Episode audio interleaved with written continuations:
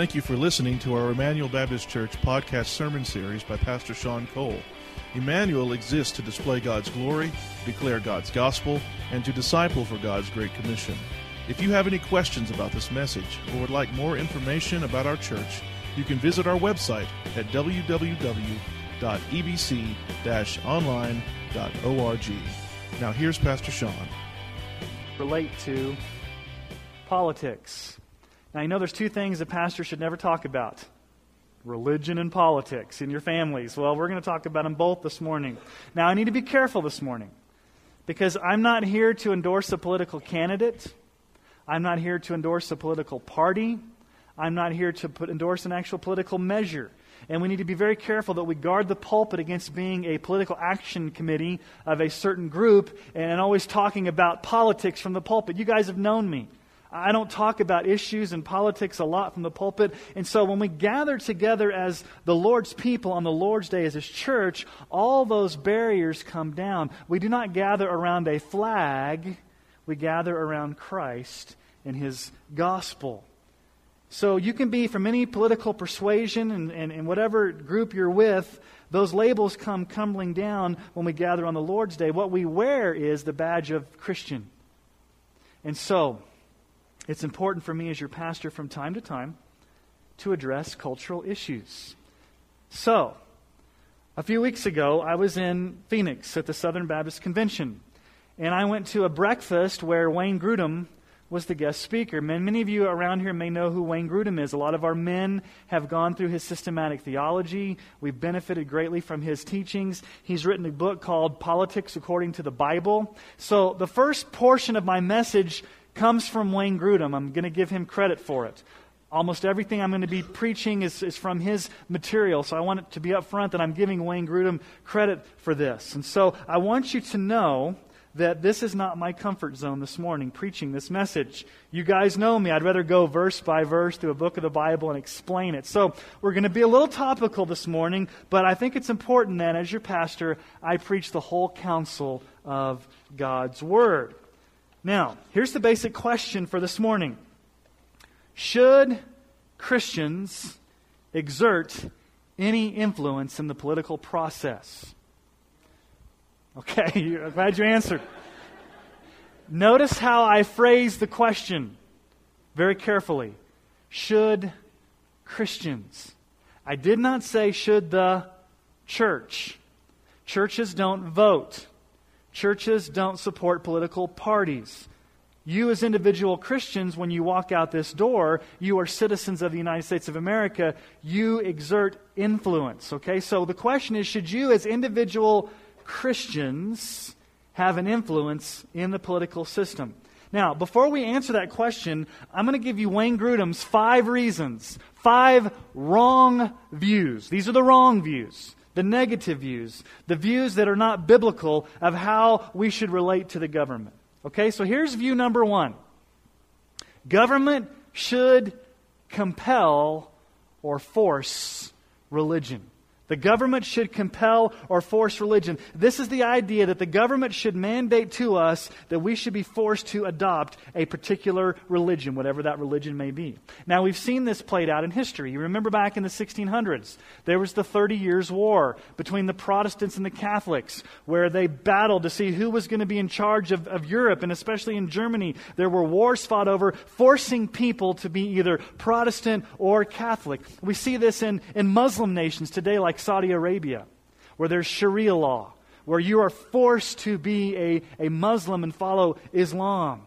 Now, this was never the intention of the Declaration of Independence. This was never the intention of even the Constitution. Listen to the words of Thomas Jefferson.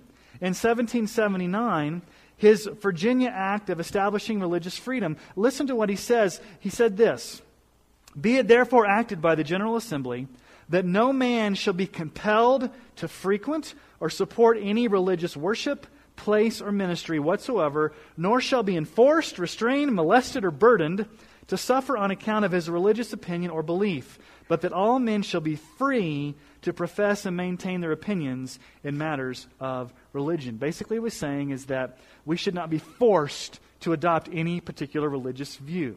Now, it's important what Thomas Jefferson says, yes, but let's go to the scriptures and see what Jesus says. Because in my book, every day, Jesus trumps Thomas Jefferson, okay? Are you, are you okay with that? Hopefully, you're okay with that. Matthew 22. Let's look at Matthew 22, verses 15 through 22. This is probably a very familiar passage of Scripture to you, but I want to set the stage here for what Jesus tells us about two different spheres of influence, two different spheres in our world. So, Matthew 22, starting in verse 15. Then the Pharisees went and plotted how to entangle him in his talk. And they sent their disciples to him along with the Herodians, saying, Teacher, we know that you are true and teach the way of God truthfully. And you do not care about anyone's opinion, for you are not swayed, you are not swayed by appearances. Now we could probably spend a whole sermon series on that, but just we'll keep going. Tell us then what you think. Is it lawful to pay taxes to Caesar or not? But Jesus, aware of their malice, said, Why put me to the test, you hypocrites? Show me the coin for the tax. And they brought him a denarius. And Jesus said to them, Whose likeness and inscription is this? And they said, Caesar's. Then he said to them, Therefore, render to Caesar the things that are Caesar's, and to God the things that are God's. When they heard it, they marveled, and they left him and went away what Jesus is doing here is he's establishing the fact that there are two spheres. There are things that belong to Caesar, the government, and there are things that belong to God. Now, there's some things that, like the government does, like taxes that's something the church probably should not get involved in. I should not have to tax you. You give voluntarily of your tithes and offerings. There's some things that the church does that the government should not be involved in at all. And so there are some things that belong to God, and there's some things that belong to Caesar. And Jesus is saying there are two separate fields here. And so anytime the things of Caesar impose upon the things of God, you kind of have these two things getting in clash with each other. And so here's another argument can you actually force anybody to believe anything? Can it be mandated? If there was a law passed tomorrow in America that said that Christianity is the national religion of America, everybody has to be a Christian, would that, would that work? Can you mandate heart change? Can you force anyone to become a Christian? Think about the Edict of Milan in 413. You may not even know what the Edict of Milan was. It's when Constantine made Christianity the official religion of the Roman Empire. What he did was he set the stage for a thousand years of a state church where people were in Christian name only, but they weren't truly regenerated and born again. Nowhere in scriptures do we see Jesus or the apostles trying to use the government to force people to believe Christianity. They reasoned, they pleaded, they, they, they, they talked, they preached, but they never went to the government and said, let's make the government get people to become Christians. So, wrong view number one is that the government should mandate a religion that every single one of us has to follow. I think we understand that as Americans. Here's view number two that's wrong. Government, it's the other extreme. Government should exclude all religion.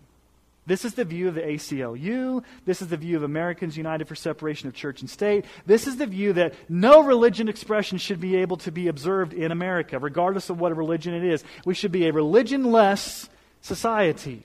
They object to prayers being said at city council meetings, the, the Ten Commandments being shown in public buildings. As a matter of fact, in Las Vegas last year, there was a high school valedictorian that was going to give a graduation speech and she was going to talk about Jesus in her speech. And she was told by her principal, You cannot mention Jesus or the gospel. Well, she said, I'm going to mention Jesus and the gospel. So she gets up during her speech and starts to talk about Jesus, and the principal turns off the microphone and silences her because she started talking about Jesus.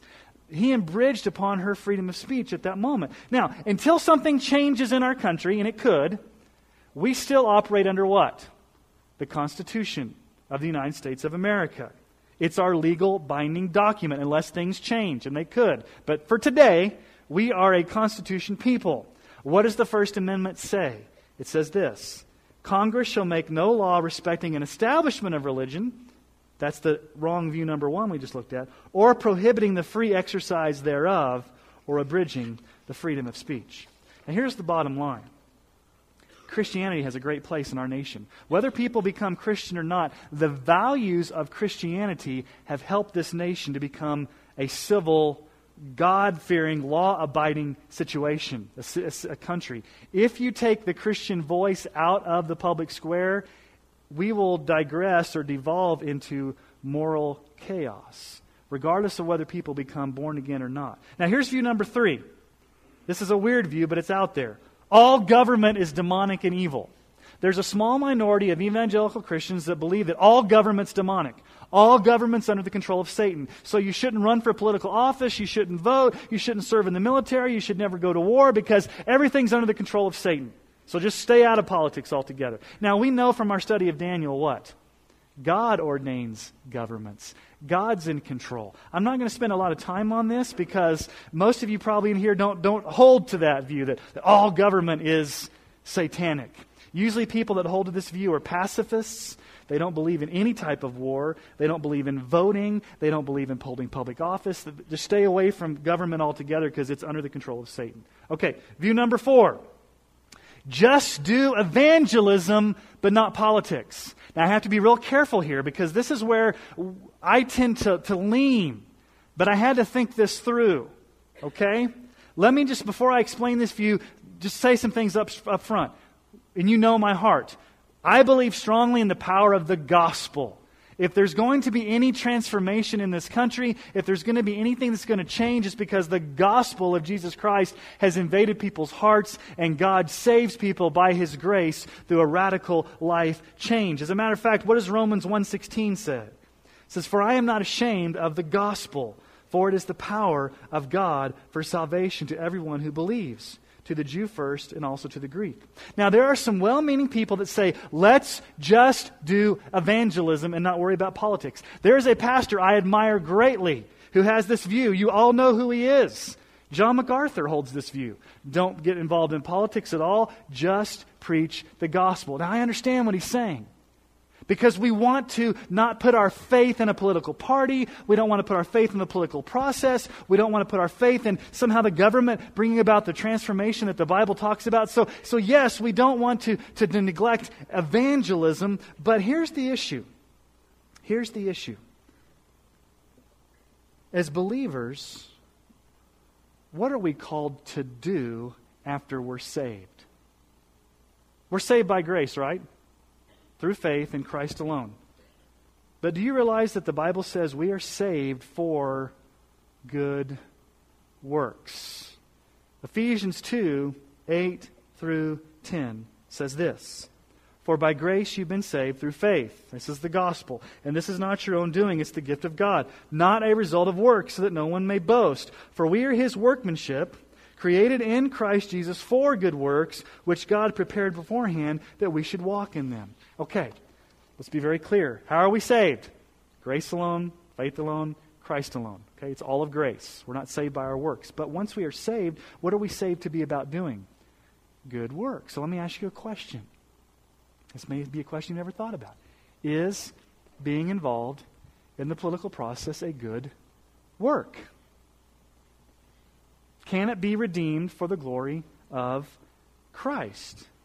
Could it be that in a democratic society today, Christians being involved in the political process is a good work that God has ordained for us for the good of His name? Now, let me be very clear. Just because we're involved in politics doesn't mean that there's going to be revival, there's going to be transformation, there's going to be salvation, there's going to be all this, this change. But think about how Christians have influenced the political process throughout history and made this world a better place. Let me give you some examples. Historian Alvin Schmidt has argued, he went back and looked at the early days of the Roman Empire. You know a lot about the Roman Empire, pretty brutal, right? Christians in the early days of the Roman Empire were responsible for getting rid of infanticide, abortion, the gladiators, the whole gladiator thing. They got rid of um, child abandonment. And if you trace world societies from the past 2,000 years, the nations that have adopted a Christian worldview have been more civil and they've gotten rid of a lot of brutality that has been going on in this world. Think about things like granting property rights to women, protection for women. Think about pro- prohibiting the burning alive of widows in India. They used, to, they used to burn alive widows in India. Christians came in and stopped that. Or some of you may have heard about the binding of young women's feet in, in China. Christians were helpful in, in, in ending that practice. Think about William Wilberforce. What did he do? Through his involvement in Parliament, he helped end slavery in England. Think about the Christians in our nation that had a voice to end slavery. So, if Christians throughout history had this attitude, let's just do evangelism and not do politics, I think our world would be a lot different place.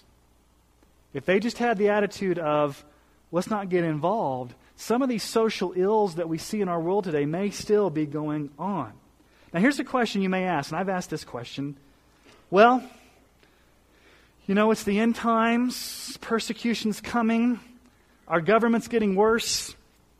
Why should we even get involved? I mean, God's sovereign, right? He's just going to make this nation socialistic, right? Why get involved? If persecution's coming, if the end times is coming, we can't, we just, let's just sit back and be passive. Let's the chips fall where they, where they want to fall. Let's just bury our heads in the sand and not do anything because after all, we're in the end times and we can't help anything. Have you ever heard anybody say that? Let's just not get involved because persecution's coming. We're in the end times. Well, let me just ask you a question. Two questions. Has Christ come back yet? Is persecution here yet? We probably say no. Those two things have not happened in America yet. Okay? Or Christ has not come back and we haven't seen persecution. So, do we want to wait for those things to happen before we react? Or do we want to somehow deal with those things now while we have the freedoms? Here's my concern God, in His sovereignty, has given us a window of time to be involved. We don't know how long that time may be. But if we adopted the attitude that, well, we're in the end times and, and persecution's coming, we should just let the chips fall where they may. What if generations in past said that? What if William Wilberforce said, you know what, we're living in the end times and why get rid of slavery because after all, persecution's coming and it's not worth it? What if Christians in generations past adopted the attitude of let's just not do anything because we're, we're living in the end times? We'd probably see a different world today. Now, here's the other extreme. Here's the fifth view just do politics, not evangelism. This is the other view. All of our hopes in a political party, all of our hopes in politics, all of our hopes in a Supreme Court justice, all of our hopes in the right political candidate. Nothing about the gospel, nothing about salvation, nothing about, about the Bible. It's all, if we just vote the right way and have the right people in power, things will change. And we know that's not true. We know that there's true lasting change. It's going to be because God has done a work in people's hearts to bring about the gospel in people's lives. And so, how can you and I as responsible Christian citizens, influence the political process for the glory of God. Now, again, this is way out of my comfort zone, but I'm going to give you some suggestions. How can you do it? Not we as a church, but how can you as a citizen influence the political system for the glory of God? Well, here's first, here's, here's reason number one. I think it's very, very important before we try to change laws and we try to point the finger at the big bad world out there and try to get real angry at what's going on, I think first as Christians we need to look at our own selves and say, Am I repentant and am I right with God? Where is my heart? Because you see, as sinners saved by grace, we need to be gripped by the gospel first and foremost and realize that if we're going to want to see societal change, we better be ready for God to do a change in our hearts. And we don't want to be hypocritic, hypocritical. We don't want to be holier than thou. We don't want to be egotistical. We want to be broken. We want to be humble. We want to be contrite. We want to be those that rely upon the power of God and we look at our own selves first before we look at the big bad world out there. And that's, that's a hard thing to do because it's easy to blame everybody out there, but it's a whole lot different to look at ourselves and say, Am I personally living a life that pleases God? Am I living in brokenness and humility? Am I living in the power of the gospel? Am I living the way God would want me to live before I go out there and try to change what's going on out there? Now, turn with me to 1 Peter. This is where we're going to kind of ch- turn in your Bibles. Turn with me to 1 Peter, and I want to show you something interesting how Peter combines these thoughts into a passage of Scripture. You remember a few years ago when I preached on 1 Peter, um, we, we dealt with this in more detail. But go to 1 Peter chapter 2, 9 through 17. You're probably very familiar with the 9 and 10 passage, but it's interesting how, in the flow of thought, uh, Peter kind of brings some issues together. So, 1 Peter chapter 2, verse 9. Hopefully, you guys know where 1 Peter's towards the end, almost at the end of the, the New Testament. Okay, 1 Peter chapter 2, verse 9. But you are a chosen race, a royal priesthood, a holy nation, a people for his own possession, that you may proclaim the excellencies of him who called you out of darkness into his marvelous light. Once you were not a people, but now you are God's people. Once you had not received mercy, but now you have received mercy. Okay, he's talking here about our salvation, our transformation. We were once in darkness. We were once lost. God's called us out of darkness. God saved us. God's called us to praise Him. God's called us to live lives that reflect His glory. We are now His people. Okay, and then how are we to live? Verse 11 Beloved, I urge you as sojourners and exiles to abstain from the passions of the flesh which war against your soul. Keep your conduct among the Gentiles honorable, so that when they speak against you as evildoers, they may see your good deeds and glorify God on the day of visitation. Okay, you're saved now. Live holy lives. Live differently. Live in light of the gospel. Don't give in to the flesh. Okay, and then all of a sudden, out of nowhere, verse 13, be subject for the Lord's sake to every human institution whether it be to the emperor as supreme or to governors as sent by him to punish those who do evil and to praise those who do good. For this is the will of God, that by doing good you should put to silence the ignorance of foolish people. Live as people who are free, not using your freedom as a cover up for evil, but living as servants of God. Honor everyone, love the brotherhood, fear God, honor the emperor.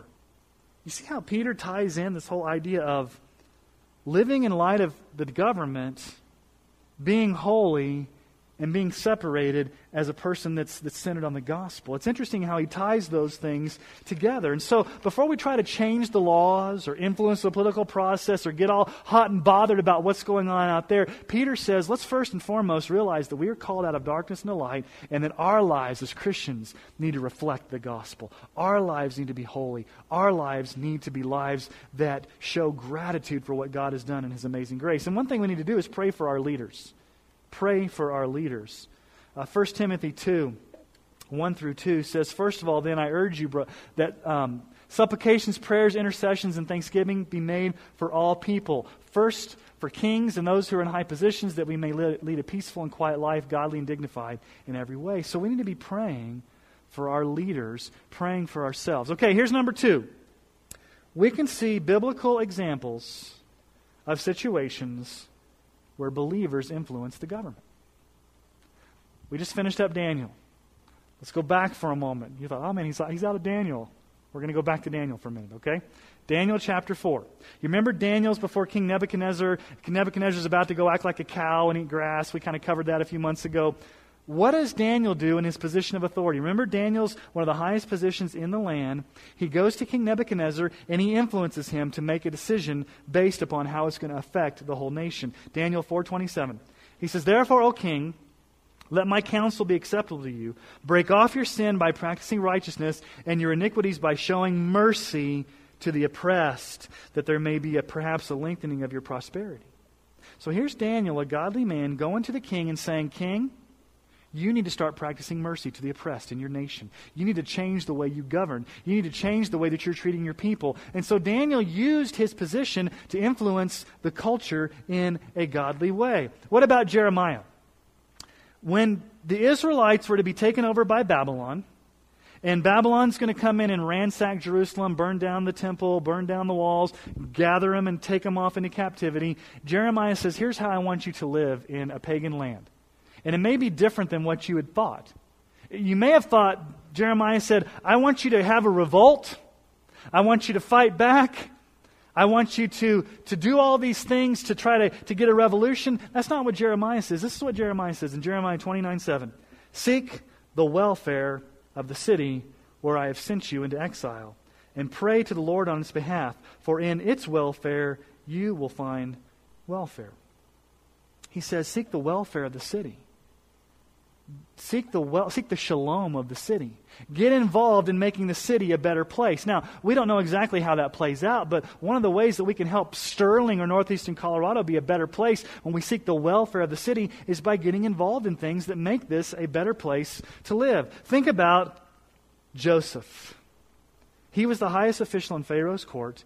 He influenced some major national decisions in Genesis 41 through 45. Think about Moses. Moses marched in to Pharaoh and demanded to let his people go free. So he went to the highest person in the land and, and, and tried to influence the political process. Nehemiah was cupbearer to the king. Esther became queen. She used her influence to help make some decisions in Persia regarding the Jews. Think about John the Baptist. John the Baptist was put in prison because he got in the face of King Herod, accused him of adultery. Luke 3 18 through 20.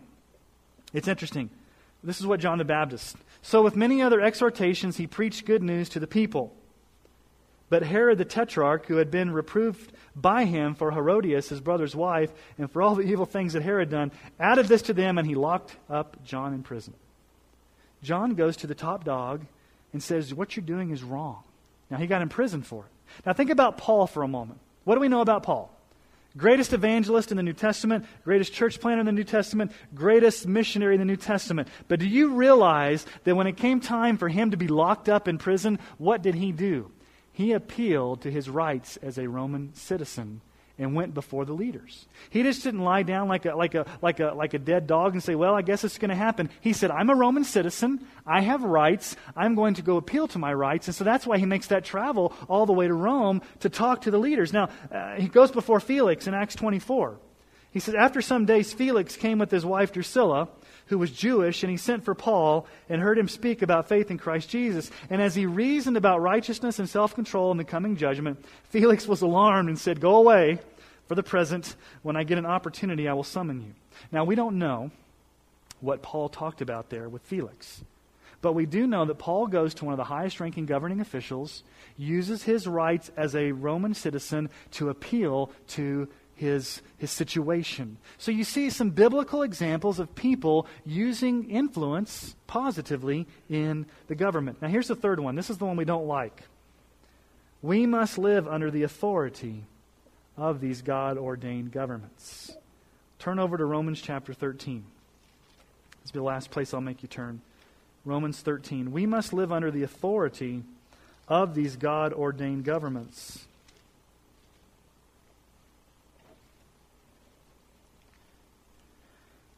Romans 13. I'm giving you basically the three major passages on how Christians relate to the government, so that's where we're looking this morning. Romans 13. Let every person be subject to the governing authorities, for there is no authority except from God, and those that exist have been instituted by God. Therefore, whoever resists the authorities resists what God has appointed, and those who resist will incur judgment. For rulers are not a terror to good conduct, but to bad. Would you have no fear of the one who is in authority? Then do what is good, and you will receive his approval. For he is God's servant for your good.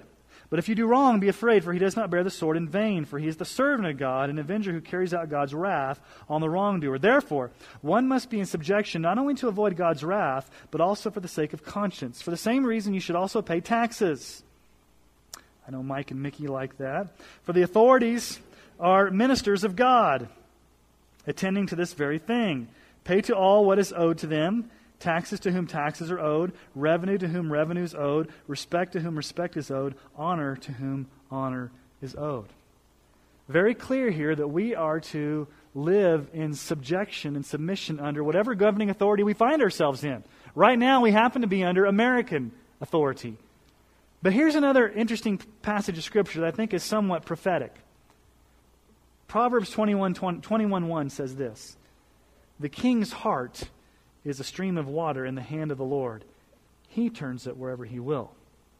So, who's in control, who's in control of President Obama? Is he in control? It says God's in control. That's kind of a scary thought. Both ways. Now, I don't know where that landed for you, but that's an interesting thought. We don't know the future course of our nation okay? It could become more secular. We probably know it will become more secular. It could become more socialistic. We don't know. We really don't know what the future of our nation holds. But here's one thing that we cannot do. We as Christians cannot wring our hands in fear and worry somehow that God's not on his throne, and somehow that we um, get very ethnocentric and think. I'm going to talk about ethnocentrism for a moment. Ethnocentric is this idea that everything revolves around America. Some people have this idea that America is the sheltered nation that would never experience persecution, that would never go through hard times, and God would just not allow that to happen to us. Because after all, we're what? Americans. Would God ever let everything bad happen to us as Americans? No. We're Americans.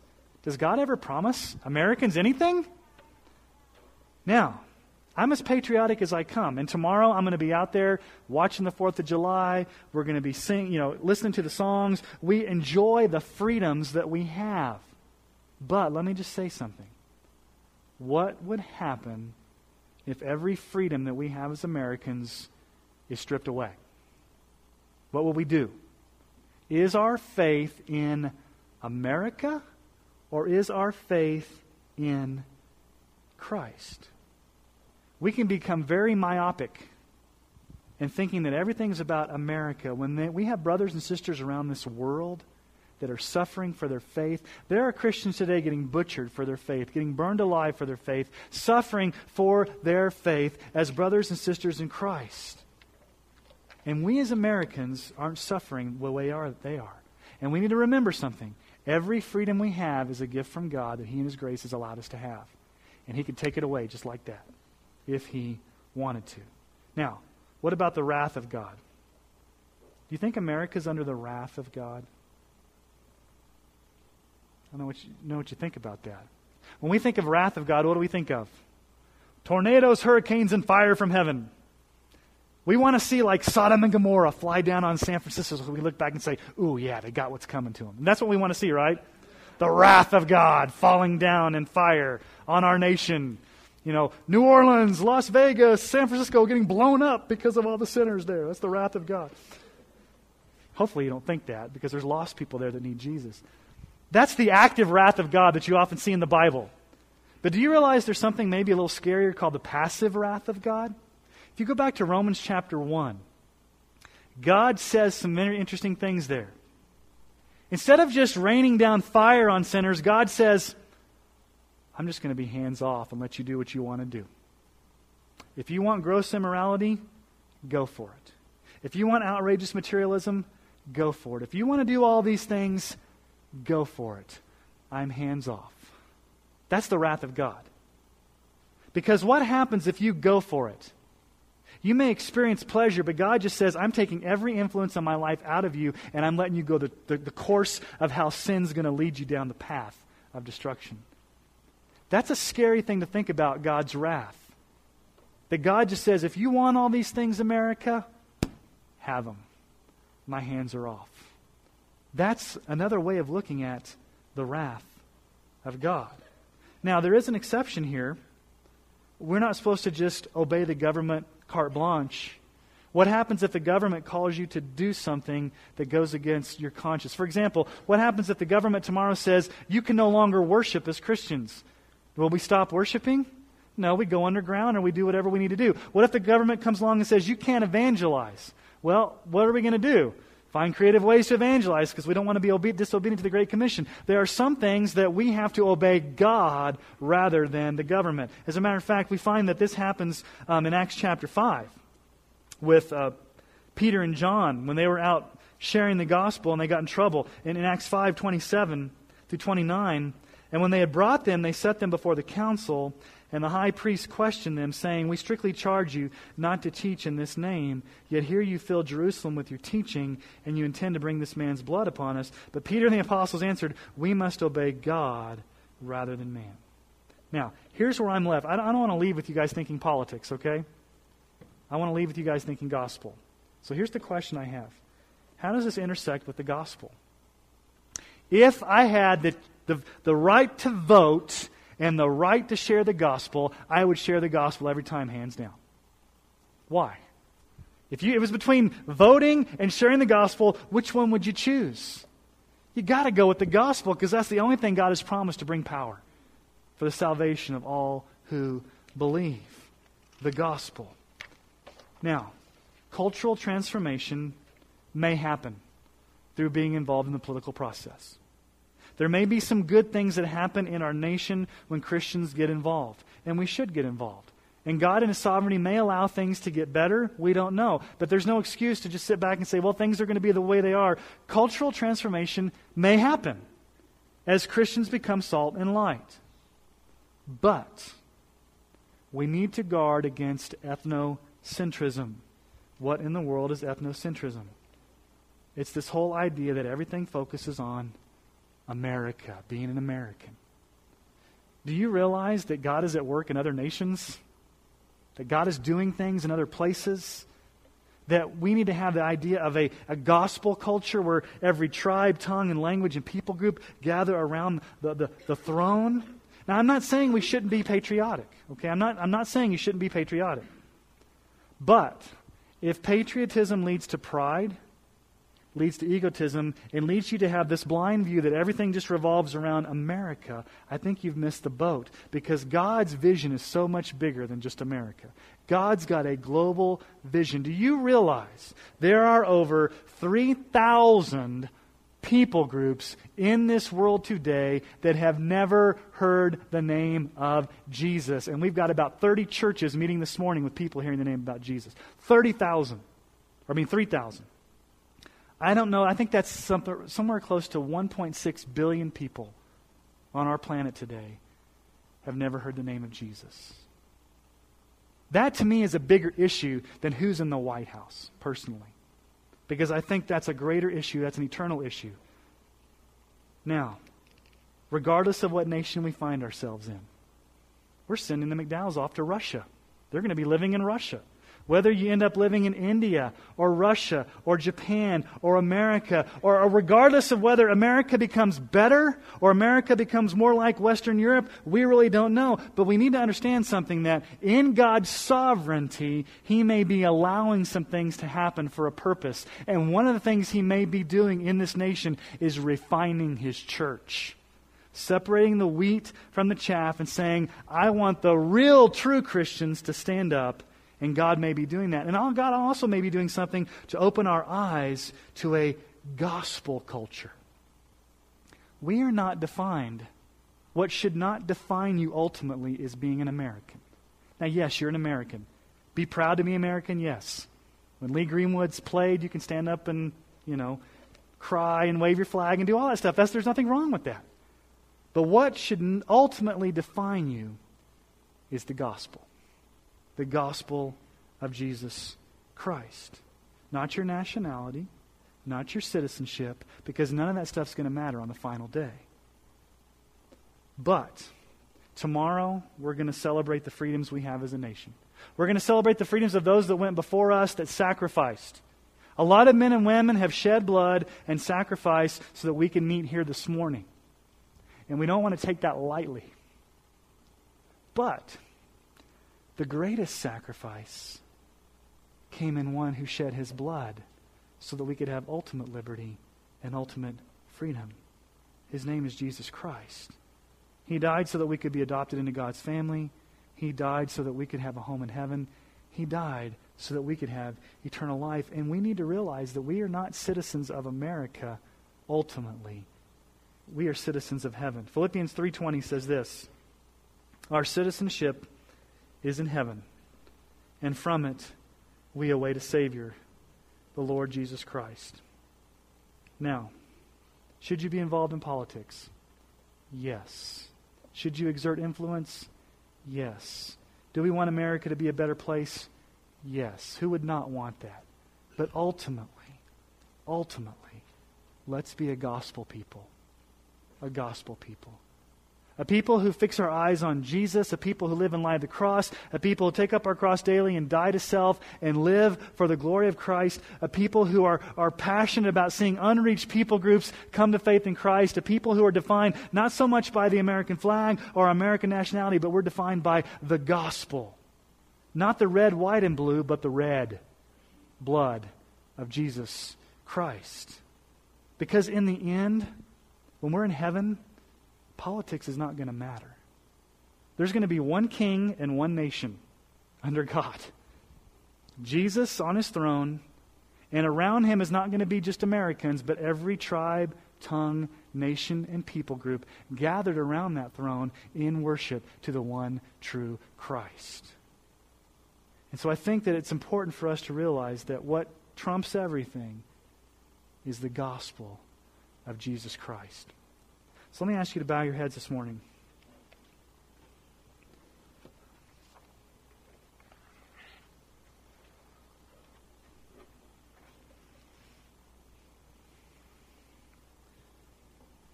And to be honest with you, I really don't know how to end.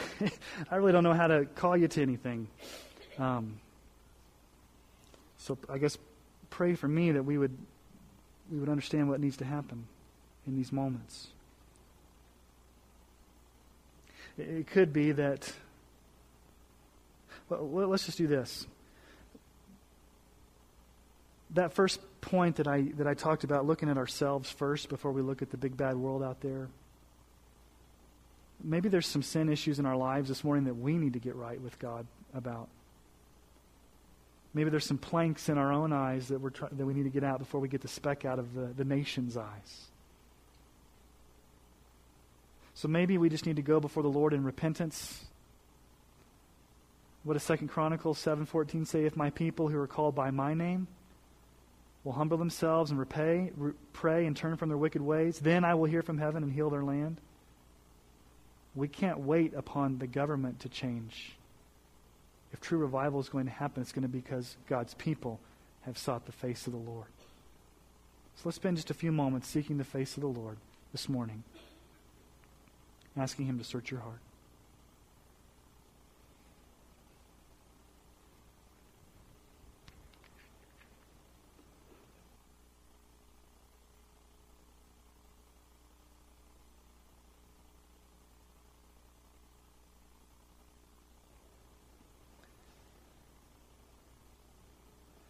Father, I thank you that you've allowed us to live in a free nation. Father, I thank you for the sacrifices of men and women that have gone before us to pay, literally in blood, for the freedom that we have this morning to worship. We do want to remember our troops and our veterans and those that have gone before us and have fought in harm's way and won battles that we may never even heard about to protect our freedom.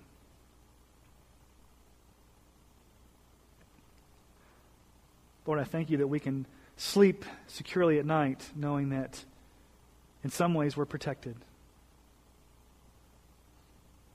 Lord, I do lift up our leaders in this nation. Lord, I lift up our president, and forgive me for not praying for him more often. I pray that you would give him wisdom, godly wisdom. I pray, Lord, that he would surround himself with Christian counsel and that, Lord, he would seek your will.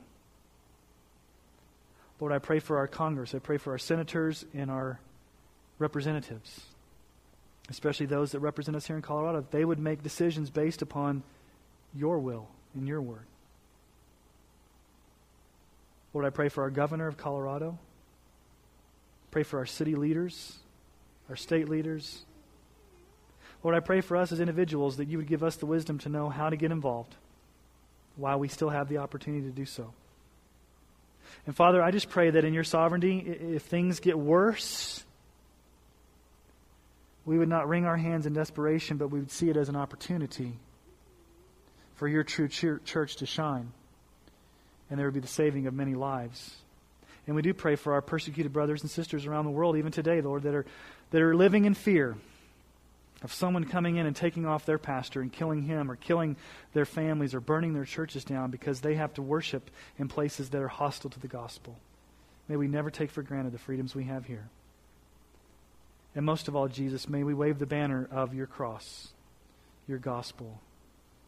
And Lord, we wait for that day where every tribe, tongue, language, and people, representatives from every tribe, tongue, language, and people will be gathered around the throne. There'll be one nation, and that will be the nation of Jesus. One culture, the culture of the gospel. It may be many different colors, but Lord, we're all under your banner. And my prayer this morning is there's nobody that's uh, there's anybody in this room here that's never trusted in you, Jesus, as their Lord and Savior. Today would be their day of salvation. you would even use a message on politics to change a person's heart. If you can use a talking donkey, Lord, I'm sure you can use a message like this. So, Father, in your will and in your ways, would you do only what you can do? And we pray this in Jesus' name. Amen. All right, I'm glad that's over. and you probably won't hear it for a long time. Next week, um, we're going to have a commissioning service for Kent and Rachel McDowell as they go off to Russia. Also, our youth will be coming back from camp. We'll be hearing some testimonies from them. So, my sermon will only be about 15 minutes next week. So, for any reason to come back next week, 15 minute sermon. But I want to do something special this morning. Our kids and our adults are getting ready to leave actually this afternoon to go down to Glorieta for camp. Um, and some will be going out and doing missions projects. So, everybody